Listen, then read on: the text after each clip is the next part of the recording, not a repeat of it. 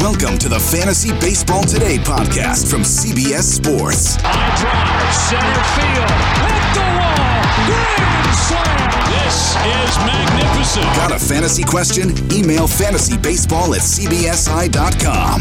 Get ready to win your league. where fantasy becomes reality. Now, here's Frank, Scott, Chris, and Adam. Welcome to the final two weeks of the season, and welcome to Fantasy Baseball today on Monday, September 20th. It is crunch time. Frank Sample joined by Scott White. Recapping the weekend, we have a bunch of waiver options by position that we are going to be ranking for you in just a moment. We have a prospect call up, pretty important prospect as well, and we'll answer some of your email questions towards the end of the pod. How are we doing, Scotty? How many leagues are you officially still alive in? Ah, I don't want to talk about this. I don't want to talk about it. It, w- it was four as of last week, right? I suffered two crushing losses in head to head leagues today or Sunday, I should say. Um, well, one of them, the Podcast Listeners League, historically, six teams have made the playoffs, six of the 12, but we forgot to change the setting back from last year's weird season, right? So it, uh, only the final two weeks of the season were deemed playoff weeks. So that leaves only room for four to make it. Two weeks ago, I would have been the number one seed. Today, I still have the most points in the league. I think only one other team is even within 200. Uh, but I'm I, I lost my final two games, so I'm, I'm not technically not one of the top four teams. So I'm, I'm out in that league. That's my bad. Uh, That's my bad. No, it's you know, I had a path there. I just didn't take it. I could have won either of my last two games, and it wouldn't have been an issue. Uh, and then the other one, you know, we were talking about this last week too on the podcast. Framber Valdez against the Rangers. We thought, okay, yeah, they, you probably got to start him. Then he ends up not taking that turn, right? I debated that leading into up to the, l- the lineup block. Framber Valdez or Lucas Giolito, who was coming back from a hamstring injury, theoretically in line for two starts. I'm thinking, well, what if his hamstring acts up in the first and he makes basically no starts? So I started Valdez instead. Giolito scores 34 points. I lose by 29. Oh, So I'm out in that league too. I'm down to just two. Down to just two, Frank. crusher, crusher. What do you think about this, Yeah. Scotty? I don't know how you guys have seeded the playoffs before in the podcast league, but something I've done in my football leagues now, obviously those are head to head points, is the top five teams by record make it, and then the sixth team that makes the playoffs is the next highest point scorer in the league. So it kind of gives an opportunity to someone who might have bad luck in terms of win loss record, an opportunity to still make the playoffs. So it's top five records and then sixth for the most points scored after that. Look, I, it's not really worth fighting about as far as I'm concerned, but I, I don't like it just in a purist sense. I mean, the best reflection in real baseball, the reflection of who the best, the, the best reflection of which teams are better than others is run differential.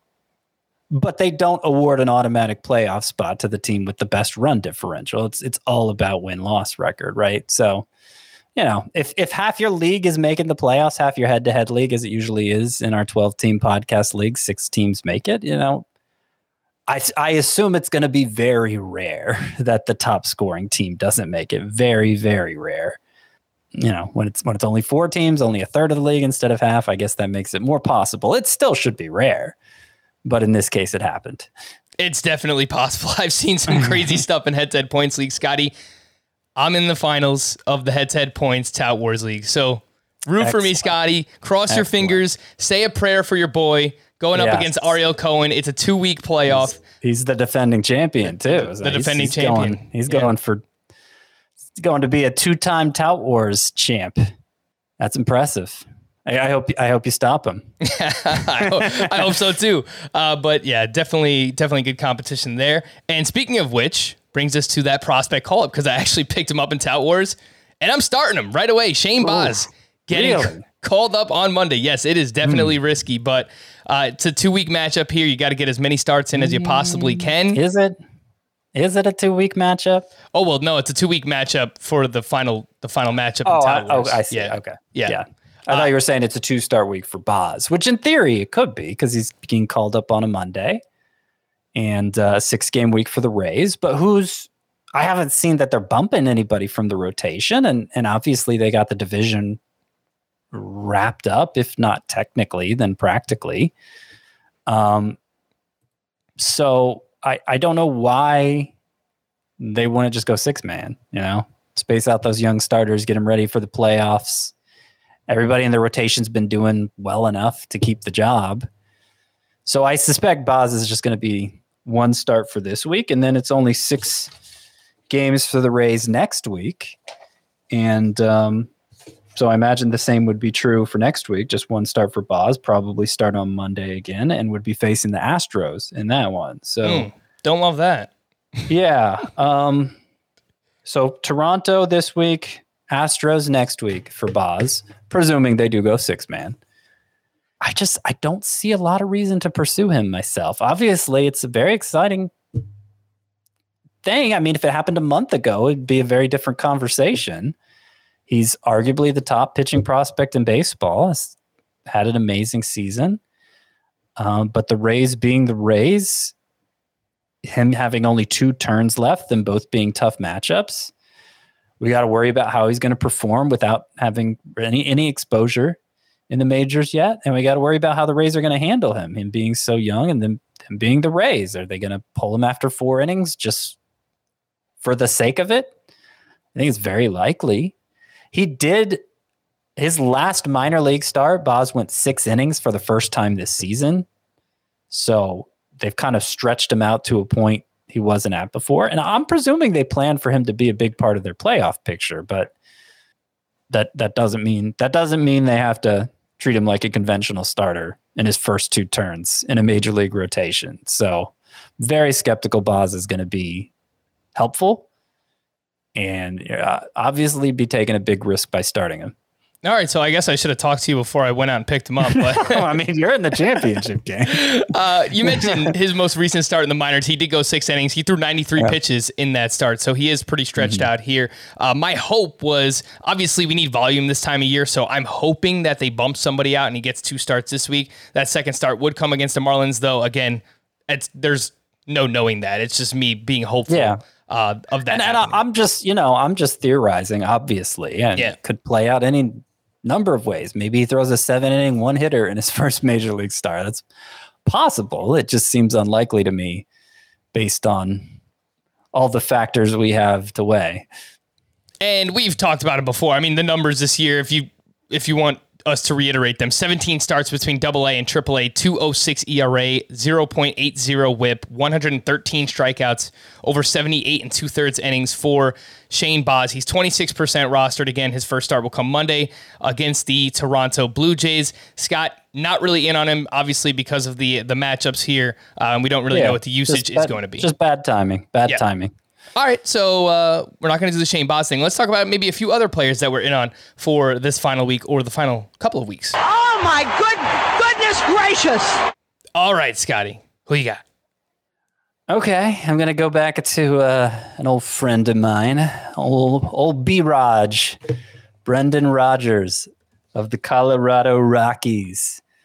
You know, went through a little bit of a dry spell there, particularly with the power, and kind of understandable because you know he puts the ball in the ground more than fifty percent of the time. That's that's not ideal, but he had a huge weekend. On Friday, Brendan Rodgers went two for four with a home run, and on Saturday he went three for five with a home run and a double. He's up to 14 home runs this season in less than 350 at bats. OPS is over 800, batting average is over 280, and uh, that was on the road. That was at the uh, at the Nationals that he did that. So um, they're at home all this week. As we've said every time we've talked about Brendan Rodgers, his numbers are actually worse at home this season. But I I don't think there's any rhyme or reason for that.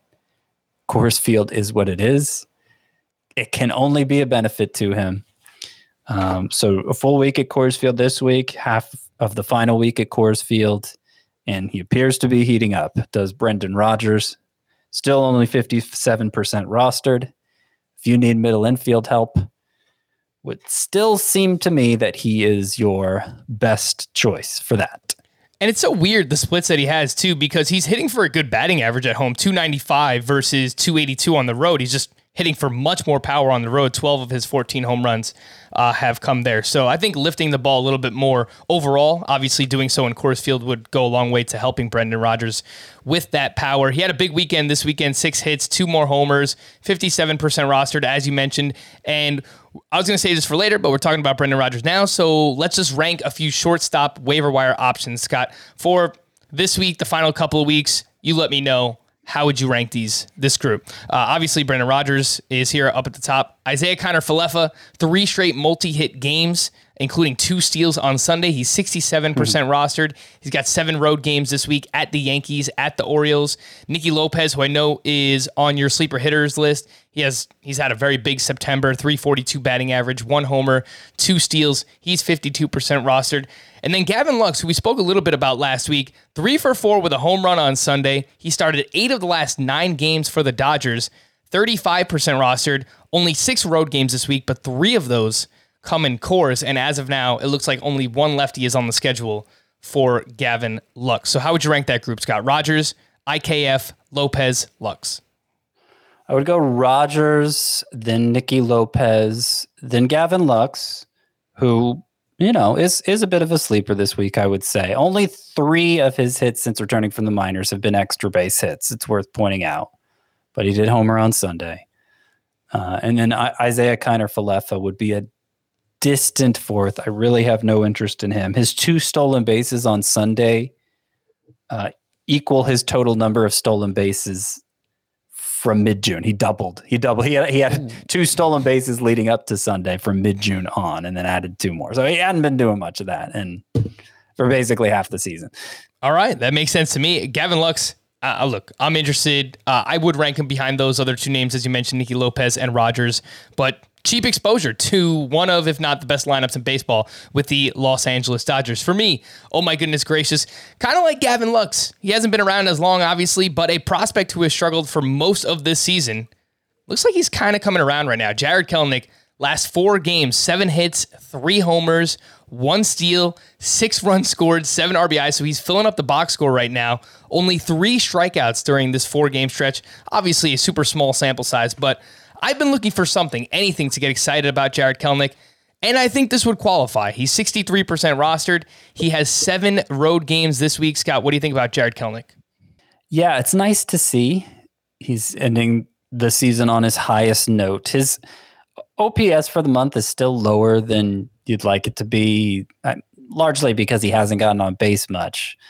But the strikeout rate has been uh, much better in August and September, both.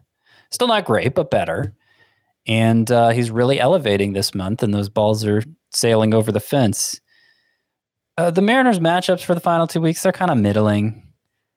Um, and as I said, even as much improvement as Kelenic sh- has shown in recent days, it's not like the numbers blow you away. So I'm still not that motivated to start Kelenic, but it's not unthinkable at this point.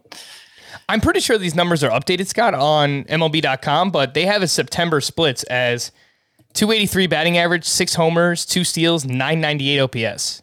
That's that's pretty massive. Again, small sample again, yeah. but I hadn't seen him with. I guess I hadn't seen him with the Sundays numbers included. That is a higher OPS than I was yeah. imagining. So Jarred Kelenic coming around here. Uh, let's rank a bunch of outfielders that could be available in your league. And I'm going to include Eddie Rosario, who hit for the cycle on Sunday, has started five of the last six games for the Atlanta Braves.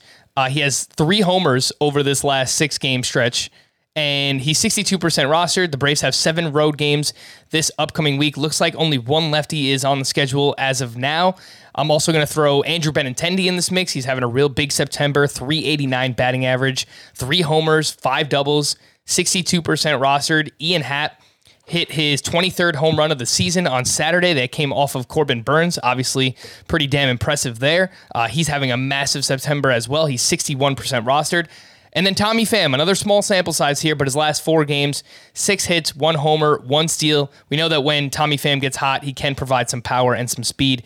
He is 58% rostered and has started eight of the last nine games for the Padres. So rank these for the upcoming weeks. Got Kelenic, Rosario, Benintendi, Ian Happ, Tommy Pham. I will go Ian Happ, followed by Andrew Benintendi, followed by Jarred Kelenic, and then Eddie Rosario, who has started five of the last six for the Braves, so he seems to be getting preferential treatment over Joc Pederson now. It's good to see. But nonetheless, he's fourth on this list. Tommy Pham is a distant fifth. He had been hapless. You know, he's since going back to July, batting under 200. So, you know, I, I'm not sure the four game stretch is enough to to convince me he's out of it and is about to get hot. Maybe that turns out to be so, but I just don't think it's it's good process to think that's that's what's happening for Tommy Pham. And it's worth noting that Tommy Pham was going up against the Cardinals this weekend, and you know they have some history, and he's definitely motivated there. So uh, I don't know if I want to put too much stock into that either, but I thought I would note how hot Tommy Pham has been. All right, so if you're looking for some outfielders, those are some that might be available in your leagues. Let's move on to news and notes. Shane Bieber made another rehab start at Double A on Sunday. He allowed three runs. Two of those were home runs. Uh, over three and a third innings, he got his pitch count up to 57. I don't know if he's going to start later this week, next week. Obviously, if you're stashing him on the IL, like you can continue to do so. I just, even if he's active, Scott, I don't know if we're going to put him back in our lineup when it matters most, you know? Yeah, I mean, if he gets he has time to make one start, you want Right. to start him fresh off the IL. It, it is worth pointing out. Final week of the season for Cleveland, they're at the Royals and at the Rangers. So let's say he comes back that Monday, lines up for two starts. Those are the matchups. Then okay, you probably would start him. So there is still a way you might start Bieber, but it's uh, it's you know kind of a long shot. Yeah. We're grasping at straws here when it comes to uh, Shane Bieber. Cody Bellinger missed Saturday and Sunday's game with a non displaced rib fracture. Uh, he's still 89% rostered, which, only, unless these are all keeper or dynasty leagues, I, I don't think that's what most of CBS is. Uh, he should not be on your team. He's only 49% started. Cody Bellinger's hitting way below 200, actually 159 to be exact. He's not playing against lefties, and now he's banged up. So if you need a roster spot, Beat it, Cody Bellinger. Get him off your team. According to Ken Rosenthal, the A's are targeting Thursday for Chris Bassitt's return, which is truly remarkable. I mean, the guy got hit in the face with a line drive. He had uh, surgery on his cheekbone. It was fractured, and now he's getting ready to return on Thursday. He's 74% rostered, and it looks like it doesn't look like that game would actually come against the Seattle Mariners. Would you throw Bassitt right back in your lineup? Hmm. Yeah, uh, I think probably probably not. Probably not for the first start back. I mean, that's a pretty good matchup. Is he going to be able to go the length that he was going before? I'd have my doubts about that. Uh, but the following week, he would also be pitching at at he would be pitching at Seattle. So, um, if it does go well that first start, then maybe you get him active for the final week. Yeah, I don't think I would chance it in a weekly league. If you play in a daily lineup league and you have Chris Bassitt, and sure, I don't mind starting him there, but uh, in a weekly league, it is a little bit more risky, obviously. Uh, the Padres do not expect Blake Snell to pitch again until the postseason, if they make it, of course. Manager Bud Black for the Colorado Rockies said on Friday that he's not sure if Connor Joe will be able to return this this season. He's currently on the IL with a hamstring injury, which is unfortunate because Connor Joe was crushing it when he was healthy. Jam- uh, Jameson Taillon, who's Jamison? Jameson Taillon can make a minor league rehab start during the coming week. He is on the IL with an ankle injury. Framber Valdez, everyone's favorite pitcher this time of year, Scott, because he didn't start for me. He didn't start for you. He is confirmed as a starter on Monday, which will make him a two start pitcher this week. I'm assuming we're throwing Valdez in for that. Uh, yeah, yep. That then I certainly in points leagues, but I think even in, in most roto leagues, unless you're unless you're really having to protect your ratios at this point. Joe Ryan was pushed back from Sunday and will apparently start Wednesday this week against the Cubs, which means he wouldn't have two starts, right, Scott? He would not, no, but he could the final week. First of all, that matchup against the Cubs is obviously, well, I shouldn't say obviously, but it's a pretty favorable one for Joe Ryan. And uh, the final week, probably would line up for two starts against the Tigers and at the Royals. Mm, hmm I like that. Yes, you do. so let's make that happen. Would it be? Yeah, Tuesday would be. Yeah, Tuesday, Wednesday. Because I was looking at this, I was scared for a second that it might be Toronto. I don't, I don't want to use Joe Ryan against Toronto, but yeah, Wednesday looks like it would be against the Cubs for Joe Ryan. Same thing happened actually for Carlos Hernandez, who was pushed back to Wednesday, which means he wouldn't have two starts either. Uh, yeah, that's that's right. Yep, I had to remove him from the two start pitcher rankings. I had to lower him in the top ten sleeper pitchers for this week, and that was unfortunate. But his matchup is still against Cleveland, so it's pretty good. At Cleveland, I should say. Yep. Uh, how about for Brady Singer? He'll be activated to start the first game of their doubleheader on Monday, which means he should have two starts against Cleveland and the Tigers, but Yep. it's Brady Singer, so Right. He gets those matchups Carlos Hernandez had that, you know, made him a pretty attractive sleeper. So I added Brady Se- Singer to the the top 10 sleeper pitchers for this um, upcoming week ahead of Carlos Hernandez even. Four of his last 5 starts were good. The most recent one was pretty terrible. Look, I'm not eager to get Brady Singer in my lineup. I hope I have better pitchers. Then it's not, I don't even have to entertain the thought. But if you're you're searching for uh, for pitching help, the matchups are right for Brady Singer. Nico Hoerner was activated on Sunday and was batting fifth in the Cubs lineup. He is 24% rostered. He went 0 for 4 in that game. Uh, Scott, do you have any interest in Nico Hoerner this at this point? Nope, not at this point. Oh, ready? Tanner Houck. Maybe next year. Tanner Houck has been shifted to the Red Sox bullpen, so we could drop him. Luis Gil was optioned back to AAA after Saturday's start, where he allowed three runs over four and a third innings. We can drop Gil, right?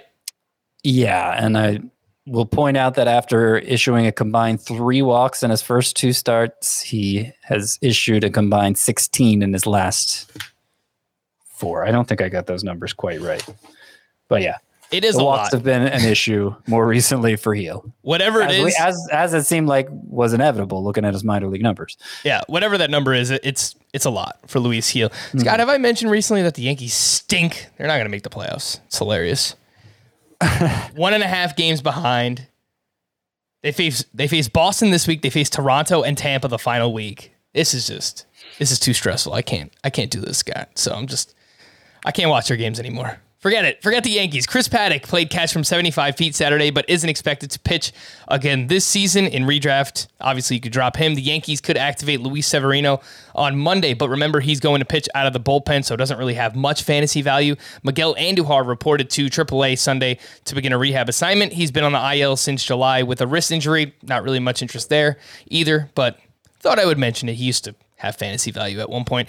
These players went to the IL this weekend. Jesse Winker returned from his injury, and then he got hit by a pitch and he re-injured his intercostal strain, so he went back on the IL. And I mean, this is always the bugaboo with Jesse Winker. Scott is he's awesome when he plays, and I mean, this year more than ever, he you know he was a starting all-star outfielder for the National Yeah. League. It's just you know when he's hurt, it just seems like he misses quite a bunch of times. Yeah, So- he's hurt a lot, but it, yeah, it still achieved a new level of consistency this year that's going to make him a much higher pick next year, I would say, even though he's finishing the year all injured and such.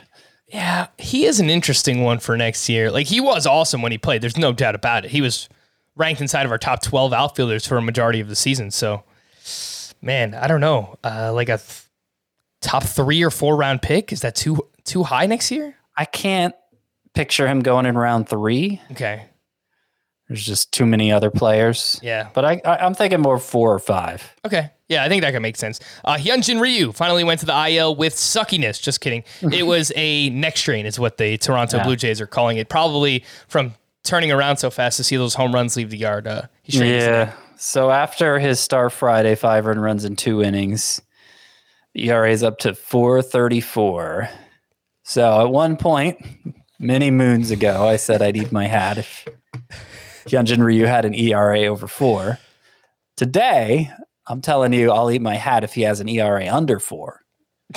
so either way, I mean my hat, right? Uh, you, want So me, there's a hat in my future. you want me to send this one your way, Scotty? I, I, No, that's gross. I could probably get it to you. I'll within- I'll eat one of my own hats. Thank you. All right, so we'll uh you know, me and you we I still technically have to eat a hat together, so I don't know. We'll uh we'll figure this out. Maybe the first podcast after the season ends, we'll uh we'll have a nice little hat eating session, you and me both. Jake McGee went to the IL with a right oblique strain. Are you looking to add anybody in the Giants bullpen in deeper leagues? Scott Tyler Rogers pitched in the eighth inning on Saturday. Dominic Leone uh, picked up the, his second save of the season in that game. Any interest in deeper leagues? Uh, Well, no, because I don't know who's filling in. I, I assume it's Tyler Rogers. He had that ugly blown save Saturday, Yep. uh, or Friday. It was right. Yep. Uh, uh, but then, you know, Leone got the save the next day with Rogers pitching the eighth. So I, you know, I I don't really that that that throws enough confusion into things that I'm not particularly invested in picking up either. But if I had to choose, I would say Rogers. Yeah, Tyler Rogers gave up three hits, three runs on Friday night, blowing the save in that game, and the Giants would eventually win in 11, but yeah, not his best work there. Uh, Gregory Soto went to the IL with a fractured finger. Would you be looking to add Michael Fulmer, who picked up his 10th save of the season on Saturday? Deeper yeah, leagues. more more interested in adding Fulmer than I am in Tyler Rogers. Uh, worth mentioning that Kyle Funkhouser got the save for the Tigers on Sunday, but Fulmer had worked three of the previous four days, so just needed a day off. I think it's, I think the future chances are going to go to Fulmer. Seth Beer. Although, although, let me mention this while we're on the subject of closers. Mhm. Joe Barlow is of the Rangers is still only 15% rostered. That's one five percent rostered. If you're looking to pick up a closer, I mean that's you, sh- you should look to him before these anyone for the Tigers, anyone for the Giants, because he has been been pretty impressive. It's been pretty plays for a bad team. I get it, but uh, did I did I call him the wrong first name? It's no, you got it right. It's Joe Oh, Barlow. Bar- okay, I just typed in the wrong last name. like, why is there, why are his numbers not coming up?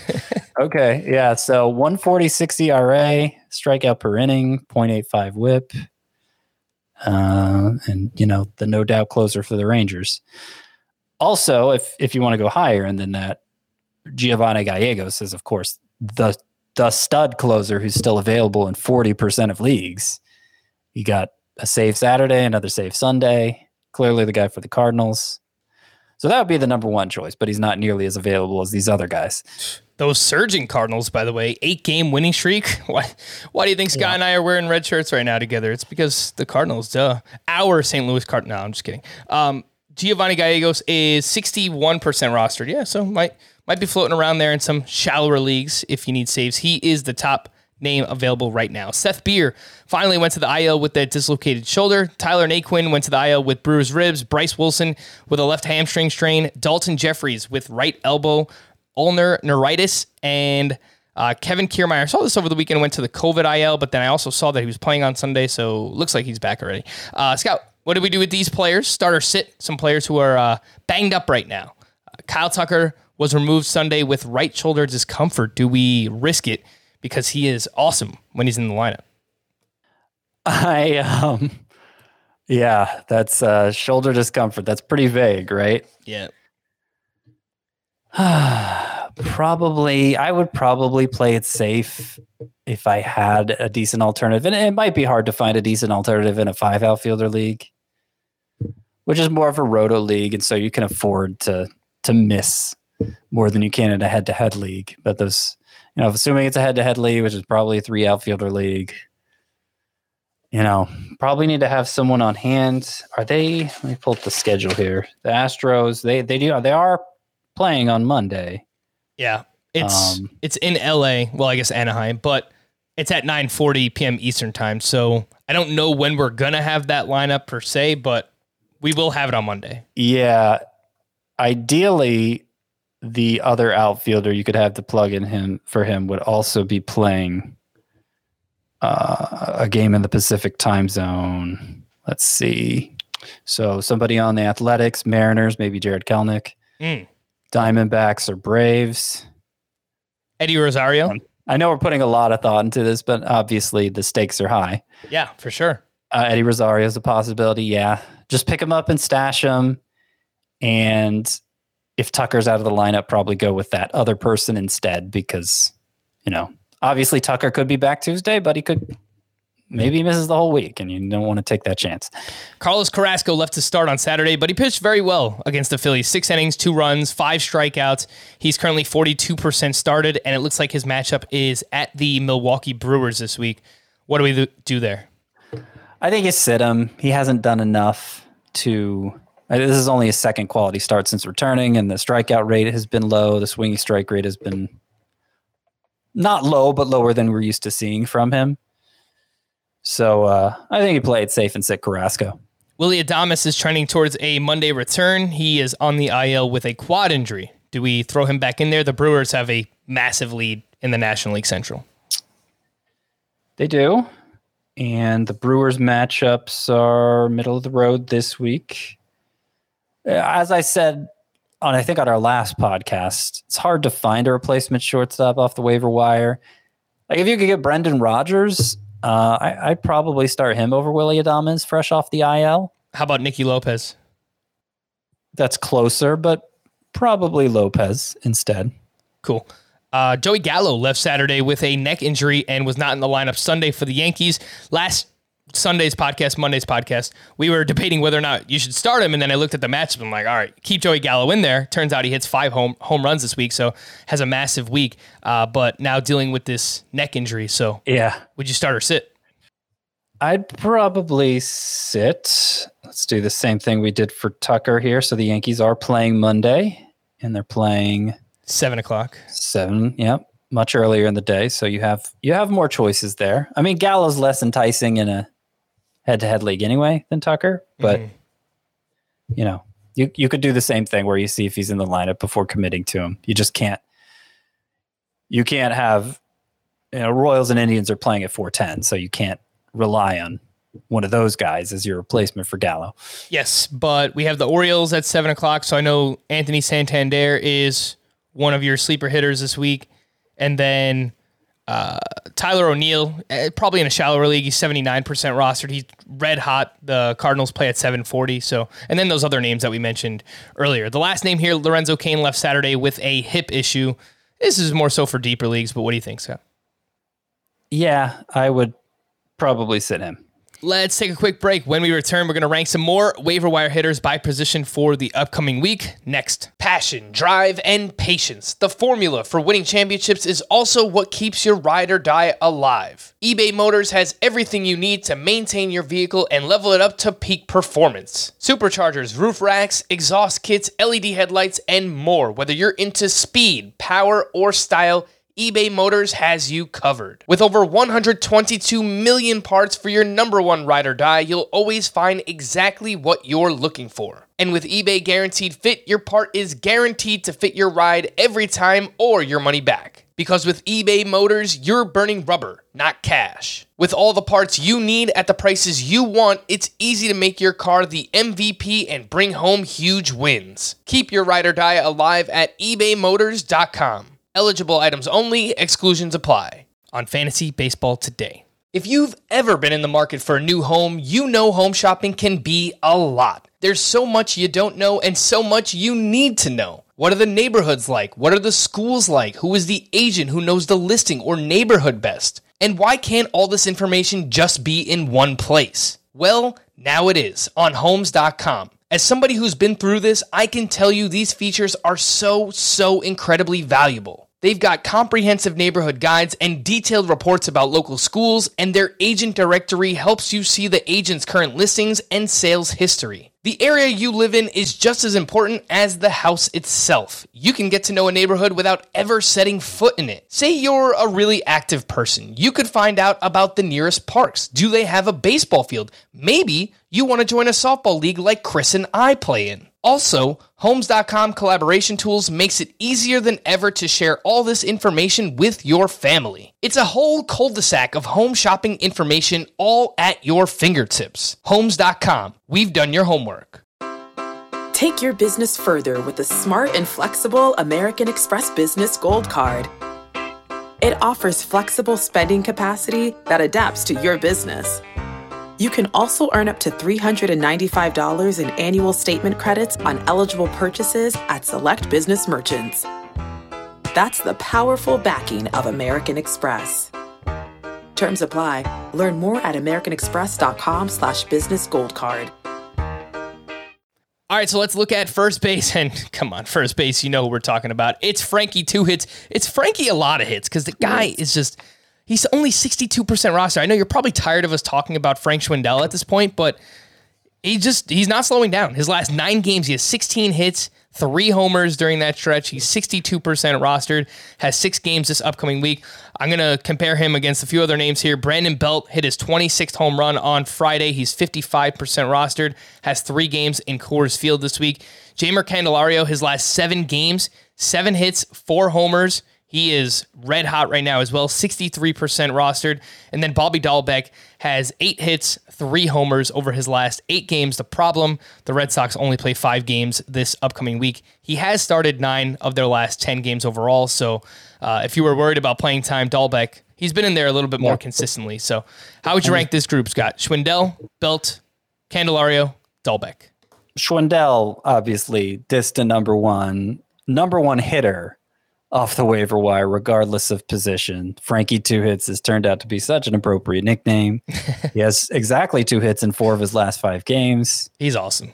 Yeah. Um, I'm going to have a really hard time not ranking him as a top 20 first baseman next year. I mean, obviously, I'm not, I don't have the names lined up right now, but I don't know why he wouldn't be the Cubs opening day first baseman next year, right? He has to be.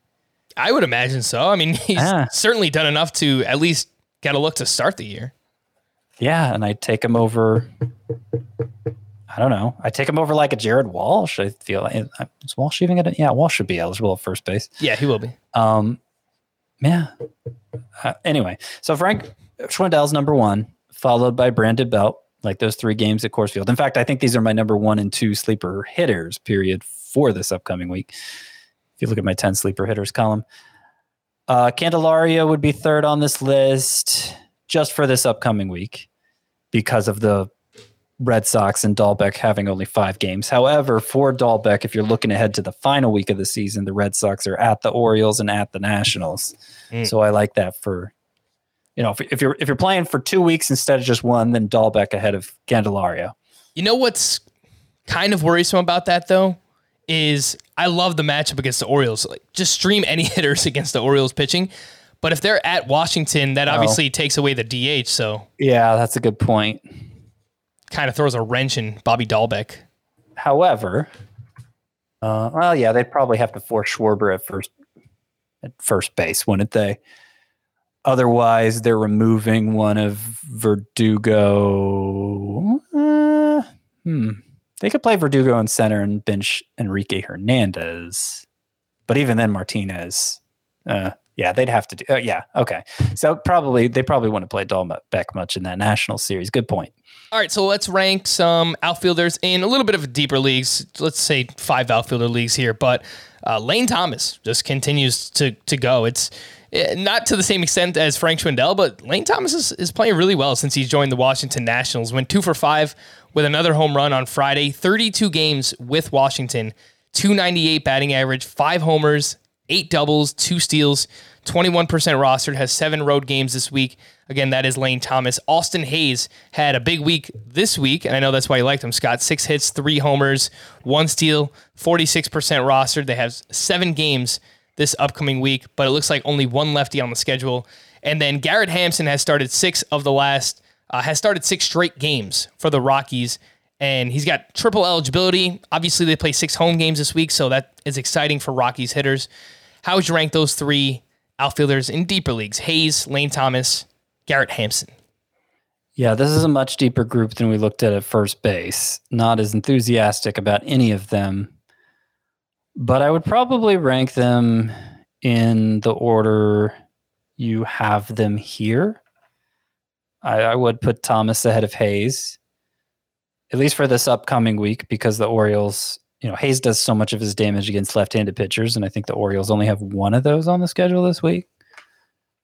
Um, you know, and I, I, I can't look ahead to the final week yet with any accuracy to say whether Hays or Thomas would be better then, but it's close between those two.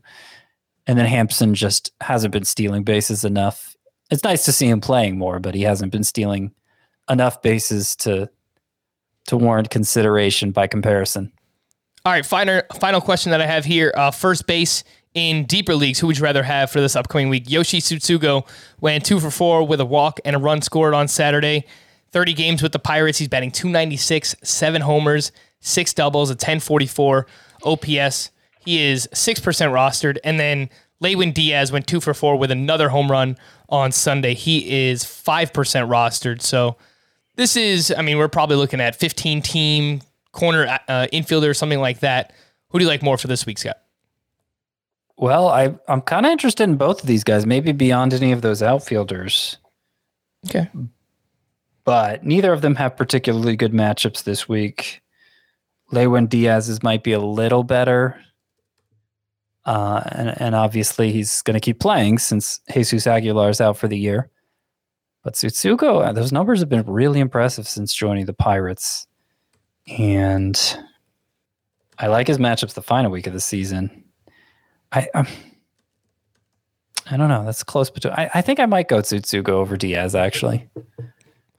Uh, all right. yeah, yeah. There's only. It looks like there's only one lefty on the schedule as of now. Even though Tsutsugo's been playing every day, even against lefties, and I know Yeah. recently he had a, a multi-hit game against Wade Miley, who is a lefty. So I'm I'm with you. I, I think it's close. I like both guys, but I would Look, I would take The, the matchups aren't great for the Pirates. They're really they're really not that good. Yeah. But it's seven games, and I just think I don't know. The the numbers are so impressive since he joined 30 games with Pittsburgh. He has a 1044 OPS.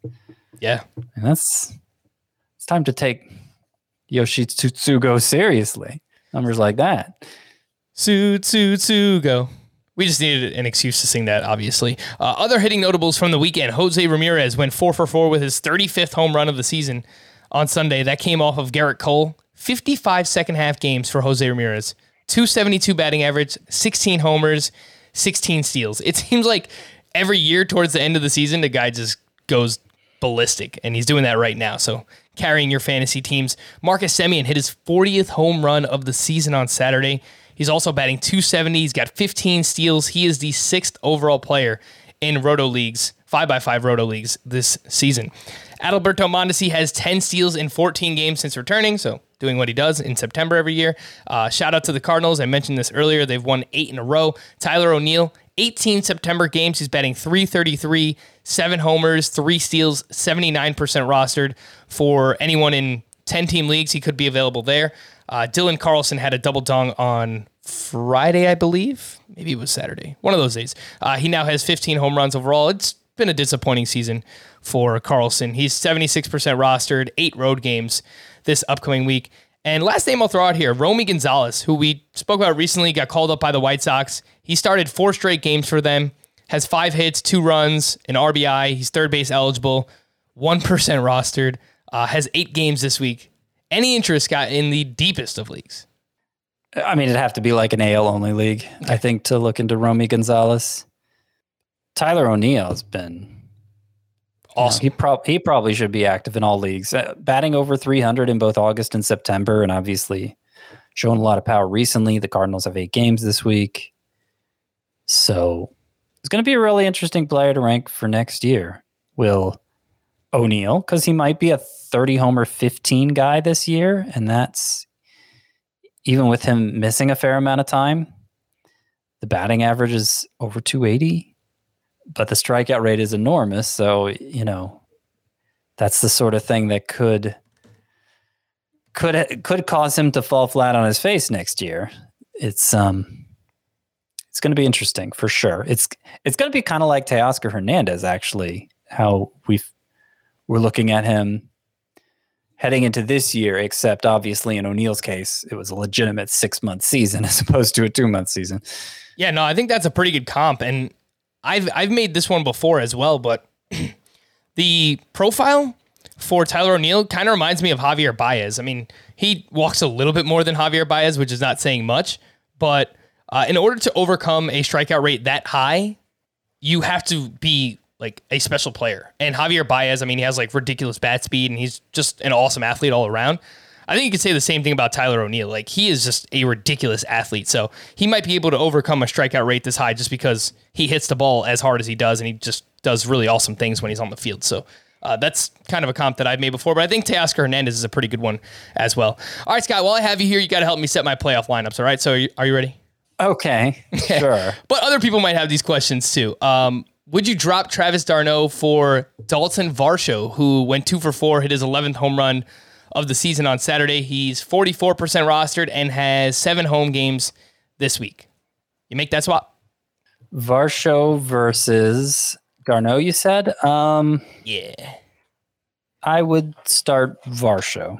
All right. Well, know what uh, waiver wire bids I have to put in right after the podcast ends. Yeah, I mean the the matchups are definitely better for d'Arnaud, but I just think Varsho's upside's higher. Yeah. Like he, he always seems to even when he's not going well in a week, he always seems to have that one big game that makes it worth it, you know. The other question that I have right now is of course, everything comes back to you, Darvish. It always does. Someone it all comes back to you. Yeah, it, really does. It's all about you. It's all about you. Um, someone tweeted at us Saturday, Scott, and, and they asked, uh, "Would you start you, Darvish, in a daily lineup league?" And I said no, which means he's going to go out and throw seven shutout. That's exactly what he did. He threw seven mm. shutout, three yep. hits, one walk, nine strikeouts against the Cardinals. He is currently 72% started on CBS at home against the Braves this week. Darvish has been much better at home this year. And I and I said earlier in the week, no, like we're not starting Darvish no matter what. He's got a 3.19 ERA at home this year. I currently have Logan Gilbert in my lineup at the Angels over Yu Darvish. And I think it's a really close call. What do you think, Scott? I think it is a really close call. Uh, Darvish has the higher upside for sure. Gilbert has the better matchup. Downside, I, I guess Darvish has more down. I mean, look, still, even with that great start over the weekend, you take it back to June. And since June, Yu Darvish has a 679 ERA and 12 starts. Two of his last three starts have been great. The one in the middle was terrible, eight earned runs. So, um, I think I with I'm with you that I go Gilbert instead of Darvish, given that Darvish is facing the Braves. But it is a close call. That start where Yu Darvish got destroyed against the Giants, it was on the road for what it's worth. I, this most recent start was on the road as well against the Cardinals. So I don't I don't know what to make of all that, but he has been better at home. Yeah. Uh, as of now, I'm going to leave it as is. I'm going to leave Logan Gilbert in the lineup, Yu Darvish on the bench, and obviously if it blows up in my face, I can blame Scott. So that was the whole point of doing this. Uh, let's talk a little bit more about Logan Gilbert and ranking with some other starting pitchers who might be available from the weekend. I know that Logan Gilbert is one of your sleeper pitchers. He's going up against the Angels this week through an awesome start on, I believe it was Sunday, seven innings, one run, five strikeouts. That's back to back quality starts for Logan Gilbert. We also had Eric Lauer, five and a third, one run, six strikeouts against the Cubs. He has made four September starts. Eric Lauer has a 109 ERA, a .58 whip. So whatever he's doing, it's working. He's at home against the Mets this week. Michael Pineda, three starts since returning. He's allowed two earned runs over 13 and two thirds innings pitched. He's 49% rostered at the Cubs this week. Pretty good matchup as well. Uh, and then Madison Bumgarner. Where did this come from? At the Astros, seven innings, two runs, three strikeouts. It is his first quality start since August 19th. He's at home against the Braves this week. How would you rank that group, Scott? Gilbert, Lauer, Pineda, Mad Bum. Just for this upcoming week, right? Yep. Gilbert with the two starts. Or, I'm sorry, Gilbert with the start against the Angels. Um, the way his last two turns have gone, he'd have to be number one. But Lauer, you know, I don't really trust Lauer. and it seems like whenever I recommend that guy I don't trust, even though he's been doing it for months, that's when it all falls apart, right? That is true. It's happened for Kyle Freeland. But I mean, the matchup against the Mets is good in the final week of the season for what it's worth. Not that we're really basing the decision on that, but final week of the season, Cardinals, as it looks like, is who Lauer would be facing. So they're hot right now. I understand, but over the course of the season, their offense has not been great. Uh, so uh, yeah, Lauer would be number two behind Gilbert. And I think, I think I don't really want to rank the other two because I don't, I really can't see myself using Pineda or Bumgarner. All right, that's fine by me. Which means, Bumgarner was good against the Astros. It's just that just seems like one Yeah. of those weird things that happens. yeah, pretty fluky. That probably means you're gonna hate all these other pitchers that I'm about to ask you about. But oh, okay. Waiver wire pitchers part two. This is for deeper leagues, obviously. Kyle Freeland threw six shutout this weekend with seven strikeouts. He's at home against the Dodgers this week. Kris Bubic, six and a third, one run, only two strikeouts against the Mariners. He is at Cleveland this week. He's 14% rostered.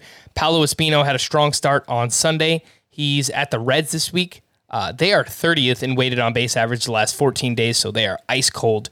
He's 18% rostered. Eli Morgan at the Yankees, six innings, one run, three strikeouts. He's 9% rostered.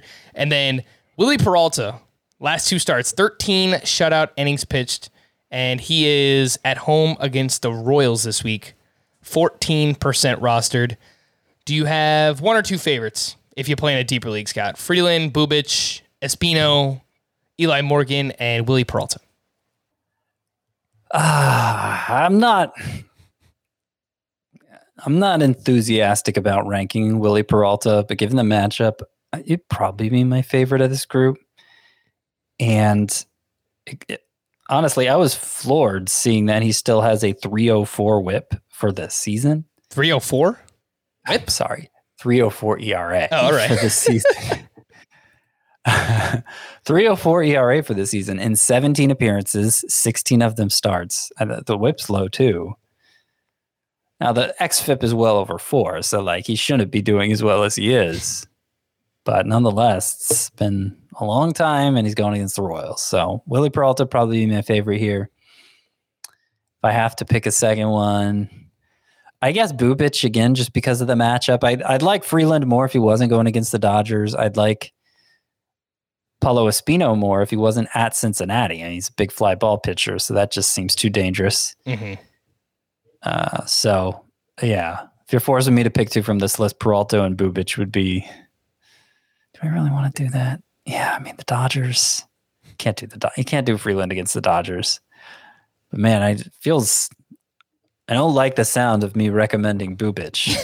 Not just because his name is tricky to say, but also because I don't think he's very good. Yeah, again, this is for deeper leagues. So 12 team, anything standard sized, you're not going to be looking at these names, but 15 teamers, yeah, I I saw I saw those names available when I was uh, putting in waiver bids earlier on Sunday. Starter sit, let's assume this is for a 12 team standard size league, and we'll start with uh, Chris Sale. Let's kind of run through these here, Scott. He is at home against the Yankees this week, five innings, one run, only one strikeout in his return. Would you start Chris Sale? Probably. I mean, definitely over any of the pitchers we talked about in the last two lists. yeah, I think. Uh, yeah, uh, Chris Sale versus Logan Gilbert. Yeah, I would still take Sale. Okay. It was weird that the strikeouts and whiffs were low against the Orioles in his return, but I, I don't want to overthink that.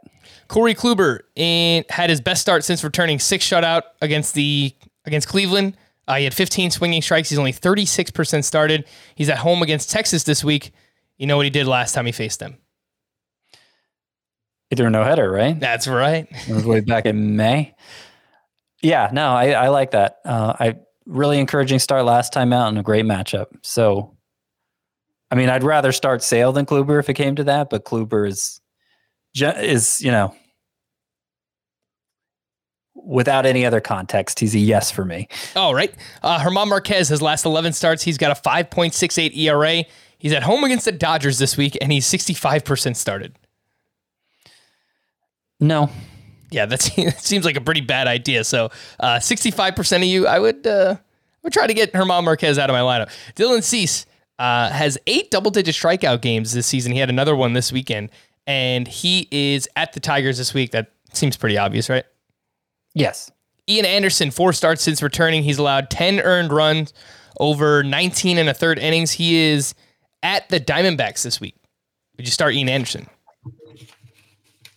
Yeah, I think I would. I mean, it wouldn't be automatic. I'd weigh my options, but you know, he, he got burned by home runs at San Francisco in his start Friday, three of them given up. And that's just so out of character. He only allowed four ground balls in that game. And he's like a big ground ball guy. So I think it was pretty fluky. And otherwise, he looked fine in that Friday start. So yes to Anderson. Aaron Civale is only 39% started, and he's had two good starts, one ugly one since returning. He's at home against the White Sox. Probably, probably yes. All right, Sonny Gray. Uh, he gave up four runs against the Dodgers this weekend. He's 67% started, and he's at home against Washington this week. He's got a 4.64 ERA at home this season too, for what it's worth. Yeah, well, he's been on a good run lately. Three 300 runs or fewer in eight straight. It's lowered his ERA from 444 to 384. So I would lean yes on Sonny Gray. How about Steven Matz, who has a 2.72 ERA over his last seven starts? He's at the Twins this week. Been on a good run, but I don't trust it. So no to Steven Matz. However, I might start him over like Kris Bubic, you know? Yeah, I think that's fair. But um, yeah, I mentioned that 272 ERA that comes with a 4.66 XFIP during that span. So seems pretty fluky. Aaron Nola, I think I know the answer to this one. Uh, he's at home against the Pirates. We're starting him, right? Yeah. So of course he'll allow six earned runs after after the shutdown performance against who were they facing? The Mets. He had nine Yeah. strikeouts. Yeah, so it is an easy matchup, but you know that was following a ten strikeout performance. Aaron Nola's still good, I think, despite the ERA. Uh, Nathan Eovaldi, 75% started right now. He's at home against the Yankees this week. I mean, he has been locked in, so got to say yes to Eovaldi. And he's been great against the Yankees this year, too. Uh, Clayton Kershaw made another start on uh, this weekend. I don't know what day it was. Five innings, one run. He had 20 swinging strikes on 74 pitches. He's only 51% started. I think we get him back in at the Diamondbacks. Yeah, easy call. Uh, Wade Miley has an 8.35 ERA in four September starts. He is at home against the Nationals this week. Still 74% started. Yeah, I mean, it has been unraveling in a disastrous way here in September. So, no way I'm trusting Miley. What did I write here? This is supposed to be Shane McClanahan, but I, I don't know what I wrote here. Uh, he is he made his return this weekend. Five innings, one run against the uh, Tigers. Only 36% started. Looks like he's at home against the Marlins. Yeah, you got to like that one. Yes. I mean, he might not be automatic because you worry about how deep he'll pitch into the game, but in most cases, you're probably starting McClanahan. Uh, Zack Greinke, his ERA is now up to 4.11 for the season. He's 63% started at Oakland this week. I don't I don't think I want to do it. I don't think so either. Yeah, we are in lockstep there. Uh, Anthony DeSclafani, quality start against the Braves, but he's at the Rockies this week. 67% started. Hmm. I'd lean no. It wouldn't be an automatic no, but obviously Coors Field as his only start. That's that's scary. Last one here, Kyle Gibson, uh, six and two thirds, gave up three runs against the Mets on Sunday Night Baseball, nine strikeouts. Looks like he is at home against the Pirates this week.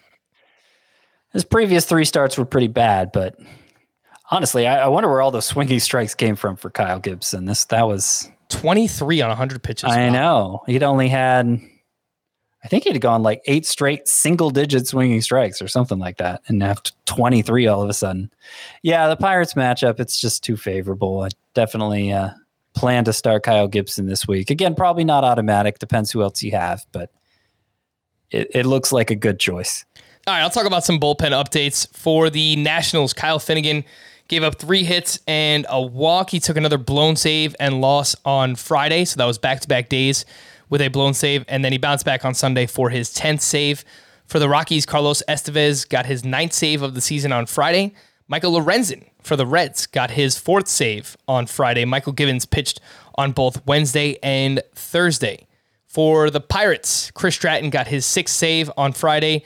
Then he took his fourth blown save on Sunday. David Bednar still is on the IL. For the Diamondbacks, Tyler Clippard uh, came in in Friday, entered in the 10th inning. He uh, wound up, gave up a run and uh, gave up an RBI single. He walked the bases loaded. Then he hit Chas McCormick with a pitch. So pretty disastrous outing for Tyler Clippard. Uh, he gave up an unearned run on Saturday, but did pick up his sixth save of the season. For Oakland, Sergio Romo got his third save on Friday. Andrew Chafin got his fifth save on Saturday. I still think it's Chafin more often than not, but um, he it seems like he wasn't available on Friday because he pitched on Wednesday and Thursday. Scott mentioned Joe, Joe Barlow. He picked up his seventh save of the season on Saturday. 15% rostered. He's out there in deeper leagues if you do need some saves. Uh, Giovanni Gallegos got his ninth and 10th save of the season uh, this weekend. For the Red Sox, this is interesting. Garrett Richards got his third save on Sunday. Four different relievers have the last four saves for the Boston Red Sox. So Matt Barnes just returned this weekend too, but they still chose to go with Garrett Richards on Sunday. Do you have any kind of lean here, Scott, for the Red Sox bullpen? Because I don't really know what's going on. I mean, I really doubt Garrett Richards is just their closer now. Yeah. That seems like an unlikely scenario. I wasn't comfortable dropping Matt Barnes in a 16 team head to head categories league. So I'm kind of thinking there's a good chance he reemerges as the guy over the final two weeks, but I don't have a great read on it.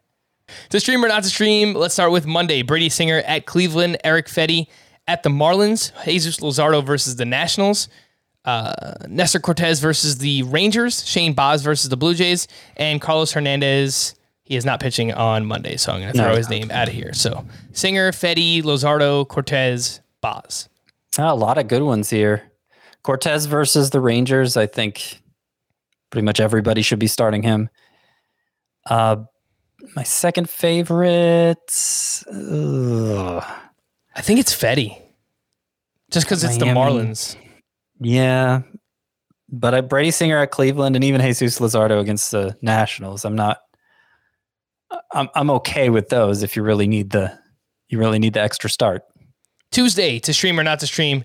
This list is not nearly as inspiring as the last one. Daniel Lynch at Cleveland, Josh Rogers at the Marlins, Paul Blackburn versus the Mariners, Luke Weaver versus the Braves, Jon Lester at the Brewers, and Packy Naughton.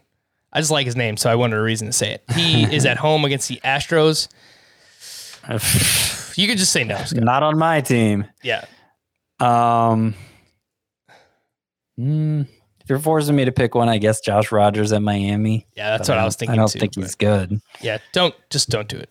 Uh, let's wrap up the Monday, Monday, Sunday, Sunday, Monday, one of those days, uh, with some emails from Scott Wolf. Got emails in all the time, so we've got to help him out here. Probably my last question of the season: Alex Reyes, Alex Colome, or Andrew Kittredge in a saves plus holds league. Kittredge. All right, this one's from Tim working on back to back titles in a 2014 keeper league similar to the Scott White Dynasty League, and have a pickle at my last starting pitcher spot. Gerrit Cole, Joe Musgrove, and Luis Castillo already locked in, deciding between Logan Gilbert and Jordan Montgomery for my fourth starting pitcher. Looks like Montgomery might line up for two starts Tuesday and Sunday. What do you think? We only have three starting pitchers in this league. Uh, I don't have Jordan Montgomery as a two star pitcher, which, you know, doesn't mean for sure that he won't. Let me double check here.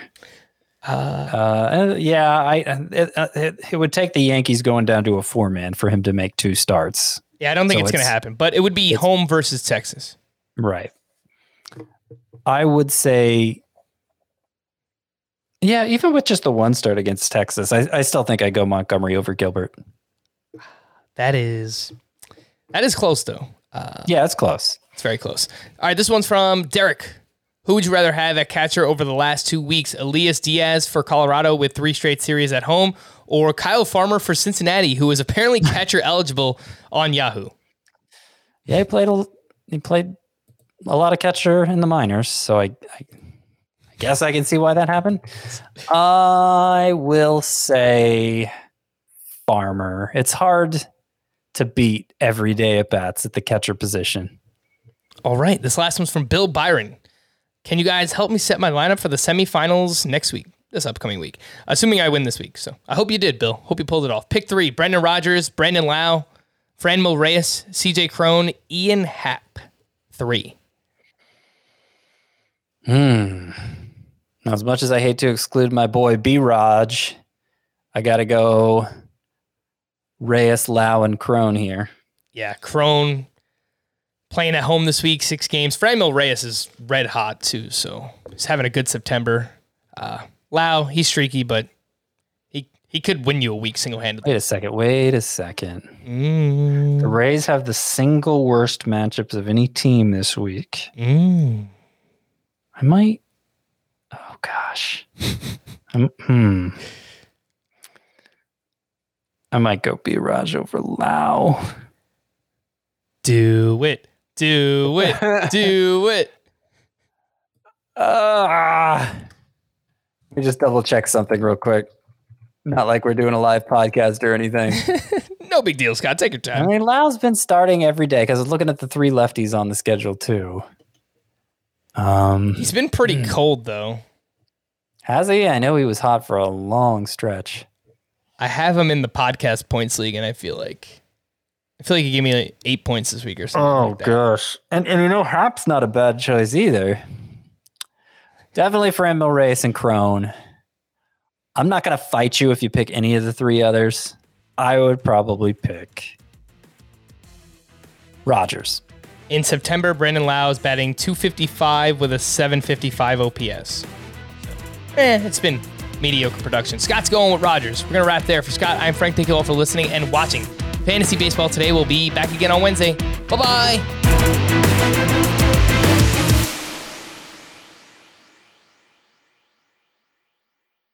Hey, Rob Bradford here. You guys know I'm always up for a good MVP story, and one of the best stories is Wasabi Technology. Wasabi is the world's hottest cloud storage company, and it's become the go to provider for professional and collegiate sports teams, including 20 Major League Baseball teams like the Red Sox and NHL teams like the Bruins and Vancouver Canucks. Even the Liverpool Football Club is getting in on the Wasabi action. So, why is Wasabi the MVP? Well, Wasabi was purpose built to free businesses from skyrocketing storage costs and unpredictable transaction fees that the Amazons of the world are charging. In fact, Wasabi is up to 80% less than those hyperscalers and doesn't charge a cent for businesses to access their data. From Wasabi's AI enabled intelligent media storage, Wasabi Air, to the industry's only cloud storage service with triple protection against cyber criminals, data deletion, and ransomware, Wasabi's taking the lead in driving innovation in data storage and helping sports teams to unleash the power of their data. Wasabi, another Boston based championship team.